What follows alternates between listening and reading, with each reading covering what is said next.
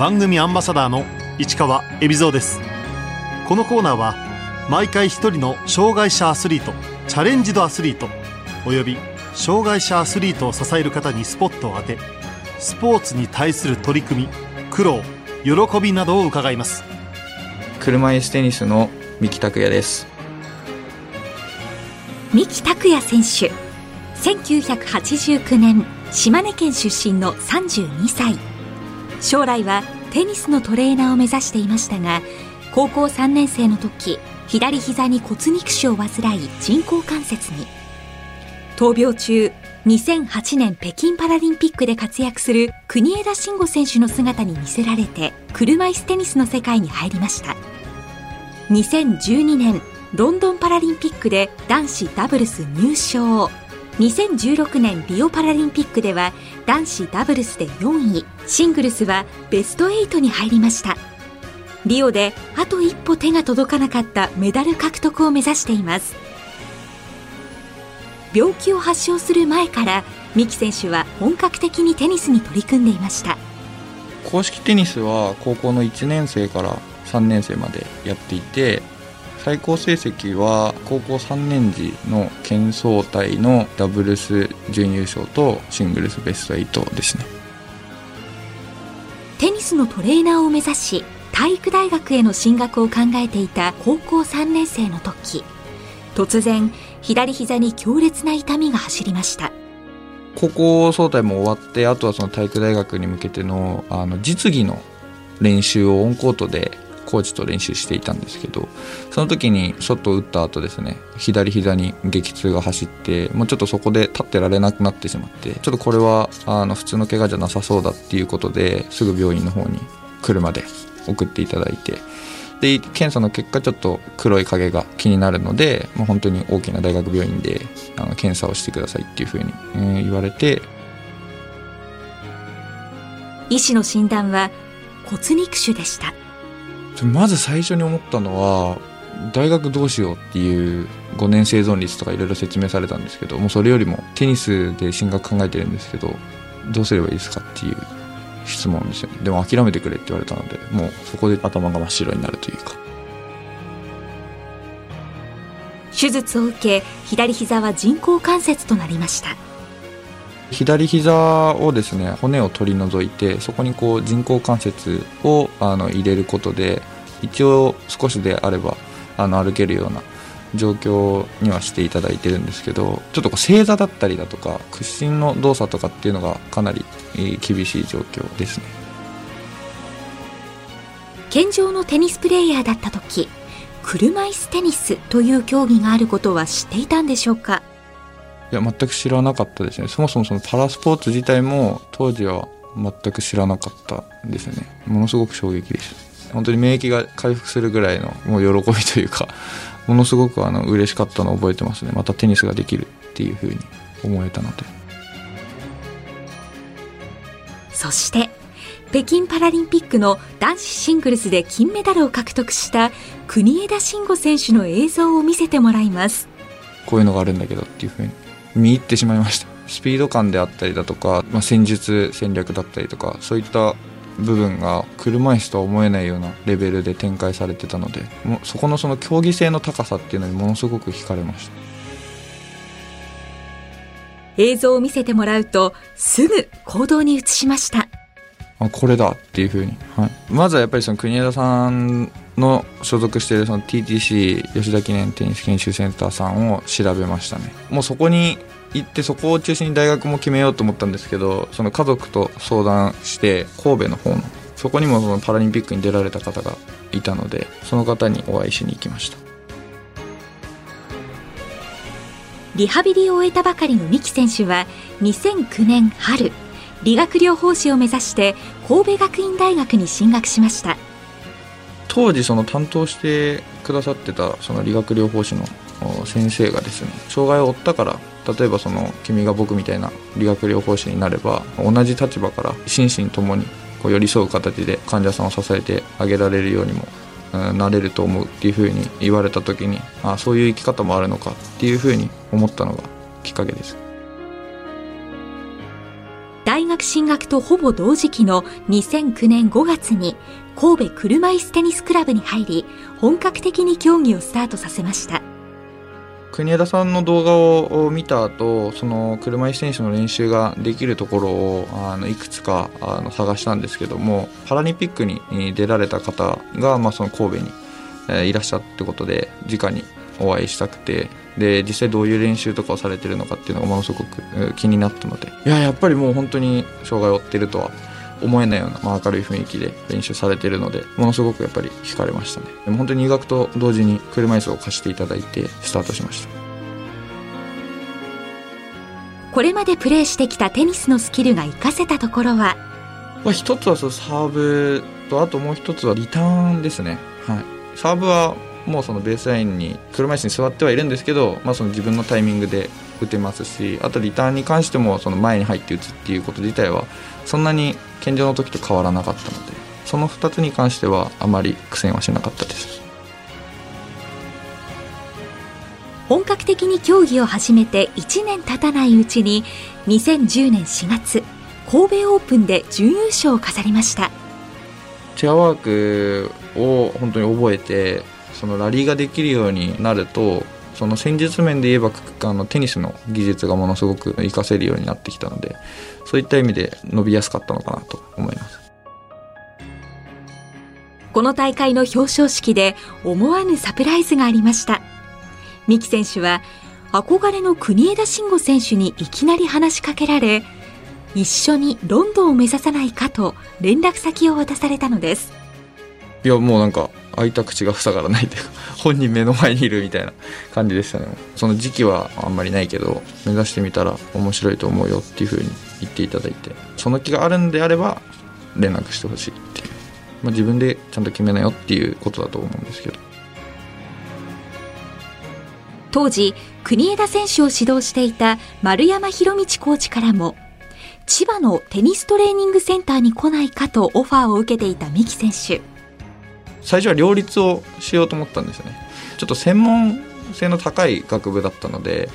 かなりそのカリキュラムが本当にもう朝から晩までっていうような自習も2年次3年次と入ってくるような形だったのでちょっとその両立が難しいっていうところで悩んでた時に教授の一人が、まあ、今しかできないことがあるんじゃないかもう自分の中では決まってるんじゃないかなっていうふうに背中を押していただいてでもそれでパラリンピックを目指す。決意をしました。世界トップの国枝慎吾選手と丸山コーチから千葉に来て練習しないかと誘われた三木選手、えっと、母は賛成してくれたんですけど父の方はもう猛反対ですよね。せっかく国家資格も取れるような大学に入学できて順調なのにそれをまやめてまでその目指す価値があるのかっていう風な話をされてちょっと初めてまともにこう親子喧嘩をしました。ね自分でワードでプレゼンの資料を作ってで、まあ、こういう計画なので、まあ、ダメだったらその車椅子テニスは趣味でやりますっていう風な話をしたんですけどそれでもダメだった時に、まあ、その母が最後にうまく まとめてくれてっていうような、はい、形です。二十歳の時大学を休学して千葉へ移った三木選手。ところが初めのうち丸山コーチはテニスの技術指導を直接してくれませんでした。もうほぼ挨拶だけですね。挨拶とあの、まあ、調子どうだくらいな感じでした。国枝さんのコーチだったのであの、まあ、当時斉田さんコーチもされてましたしまあ、その自分のレベルからしたら全然まだまだっていう気持ちもありましたしでも見てもらいたいっていうちょっとこうなかなかもどかしい気持ちを持ちながら練習してました。指導してもらえるようになったきっかけは？まあ、そこからでもしばらくかかりましたね。その自分のレベルというかランキングがその上がってきてからなので2011年11月とかですかね。本当にラストスパートかけなきゃいけないっていうところであのやっとちょっとやってみるかっていうふうに言っていただいて。やっとっていうところとやっぱりその厳しいっていうのを、まあ、聞いてたし見てたので気持ちが 引き締まるというかかなりこう緊張感を持って入ったのを覚えてます。2011年4月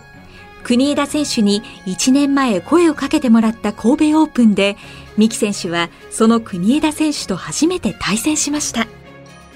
や1セット目は本当にその嬉しいやらこう勝ちたいやら本当にそのいろんな感情が入り混じってて全然自分らしいプレーができなくてですね。でも本当に2セット目からこれでこのまま終わったら本当にもったいないっていうふうに思ったんですね。なんでその勝つか負けるかは分からないけど本当にその出し切ってぶつかっていこうっていうふうに切り替えてでそこからあのラリーとかがつながるようになっていい試合、ま、自分の中ではその出し切れて次につながるなっていうふうに思いながら終えれたっていう記憶があります。三木選手はこの時セットの合間にこれまで書き続けてきたノートを見返しました。今まで練習してきたことだったりだとかあとはまあその単純に日記みたいにつけてたので、まあ、こんだけやってきたのにこれでその終わらせるのはもったいないなっていうふうにこうそこの書いてきたその全体的なそのノート自体が思わせてくれたっていうのはあります。今何冊目だったか分かんないですけどただ徐々にこう書く内容はやっぱり減ってきてますね。こうそぎ落とされていってる形なので。2012年三木選手は熾烈な代表争いをくぐり抜けロンドン行きの切符をつかみました。いやもう本当に全身の力抜けましたね。決まるか決まらない。実際かなりそのギリギリだったので本当にラストのランキングが決まるラストの大会であの結果を出せてでそれでその、まあ、そこまで5人日本人の中で5人目で4人までしか出れなかったので本当にその4人目に滑り込んだっていう形だったので決まったっていう報告を受けた時はあの本当にほっとしました。初めてのパラリンピック大舞台に出場した感想は？1回戦が地元の若手のナンバーワンの子だったのでイギリスの。その観客席5000人がもう満員だったんですよねでもそういう経験を今までの人生で全くしたことがなかったのでちょっと僕が入場して後にイギリスの選手が入場したんですけども地鳴りですよね。もうその会場のそのもう足も鳴らしながらこうあの GB コールっていうんですけどそのあのイギリスのコールでもう埋め尽くされててもうそこで一気にちょっとこう飲まれてしまったっていうのがあってもう本当にシングルスは何もできないままっていう形ですね。その後のダブルスではベスト8に進出。見事入賞を果たしました。シングルス敗退からどう気持ちを切り替えたんでしょうか？シングルスが終わってその車椅子をこう片付ける場所があるんですけどそこにこう車椅子を置きに行った時にその国枝さんの時と同じですよね。このままでいいんだろうかっていう。実はもうその開会式の時に自分の中でちょっとこう満足してしまった部分が少しあったんですね。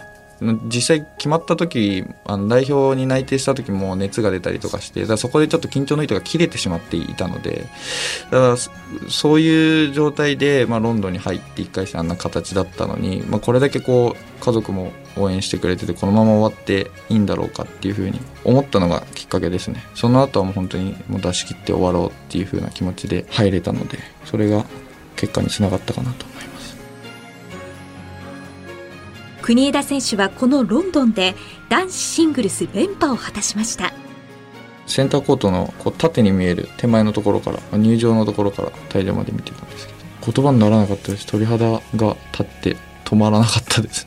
その日本人の選手が表彰台の一番上に立ってて国歌も流れてでそれをまあそのコーチがこう 泣きながら見てるっていうような状態だったのでもうそれがこう何とも言えないその今までのその4年間の努力がこう報われる瞬間ってこういうことなのかっていうのは、はい、自分も決勝の舞台に立ちたいと心に誓った三木選手。ロンドンで得たものは？パラリンピックで戦うっていうその体験ですかね一番はその空気感っていうかやっぱりそのダブルスでも勝ち進めましたしシングルスではあの苦い経験もしたのでそういった意味でその両方、まあ、最終的には負けてしまっているのでやっぱり悔しい気持ちの方が強かったですけどやっぱりそういったものをこう経験できたっていうのは最大の収穫だったと思います。ロンドンパラリンピックの後4年後のリオ大会に向け三木選手は目標を立てました。やっぱりそのランキングを上げなきゃいけないっていう風なこともあったのでまずはそのグランドスラム、えー、世界ランキング7位に2年以内に入ろうっていう風な計画を立てました。2014年に予定通り世界ランキング6位まで行って全仏オープンに出れてであとはその全米オープンの参加も決定してたんですけどそこで肩を壊してしまって、まあ、そこからちょっとこうランキングも落ちるっていう風な状況でしたね。同じ島根県出身のテニスプレーヤー錦織圭選手の存在も三木選手には大きな刺激となっています。いやちょっと僕のあのもう一つの野望の一つでもあるんですよね。そのグランドスラムに一緒に立つっていうのが個人的な野望の一つで。で、まあ、僕らその車椅子の選手が入る時っていうのは健常の選手だとそのベスト8に残っている状態なのでまあその時にその自分もその場にいたいっていうのはあのずっとロンドン終わってからのグランドスラムを視野に入れた段階からの一つの野望だったんで今もずっとそれを思いながらやってます。4年後のリオの舞台三木選手は男子シングルスで準々決勝に進出。しかし世界ランク1位のフランス人選手に敗れまたしてもメダルには手が届きませんでした。一方真田拓選手と組んだダブルスでは3位決定戦で国枝斉田聡組と対戦。ダブルスへの気持ちの切り替えもうまくいきました。切り替えできましたね、まあ、今大会に関してはもうその空港に着いた着陸した瞬間にスイッチが入るのが自分で分かったので結構そこはそのコーチも前日とかの練習とかでちょっとお前違うなっていう風に言ってもらってて自分でもそれは感じていたので。国枝選手と直接メダルを争うことになった時はどう思いましたか？かなり嬉しかったです。やっとこの舞台でやれるっていう気持ちの方が強かったですね。三木真田組は第1セット第2セットともにリードしながら逆転を許し三木選手はあと一歩でメダルを逃しましたあそこで一度4-2ですかね。そこでこうセットを取れる前段階みたいなところにあの手をかけていたのでだそこからあの少しこう噛み合わなくなってしまったのがかなり悔しかったですね。悔しかったんですけど対国枝さんと斉田さんっていうその大先輩相手にその今自分が出し切れるものを全て出し切った形にはなったのでどちらかというともう絶対次につなげるっていう風な気持ちの方が強かったですただ国枝さんが初めてこう肩叩いてくれたので握手した後に、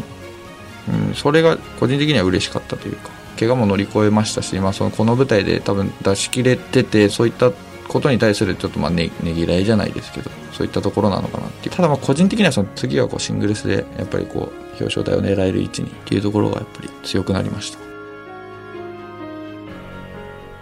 2017年11月三木選手は大きな事故に見舞われます。大会の移動用バスに乗った時車椅子用スロープのシャフトが折れ転落。以後三木選手はしばらく激しい腰の痛みに悩まされました。大会側が手配したあの送迎バスで会場に着いた後に、まあ、選手を降ろす段階で車椅子を下ろすあのための専用のスロープがあの後ろにこう出るような形になっていたんですけどでそのスロープを降りている時にですね真ん中のシャフトが外れてしまって、まあ、2枚折りの形なんですけどそれがこう真ん中からあの折れるっていうような形でちょうど真ん中に立っていたのでそのままあの下に落とし穴みたいな形ですね感覚的には。で落ちるっていうようなはい。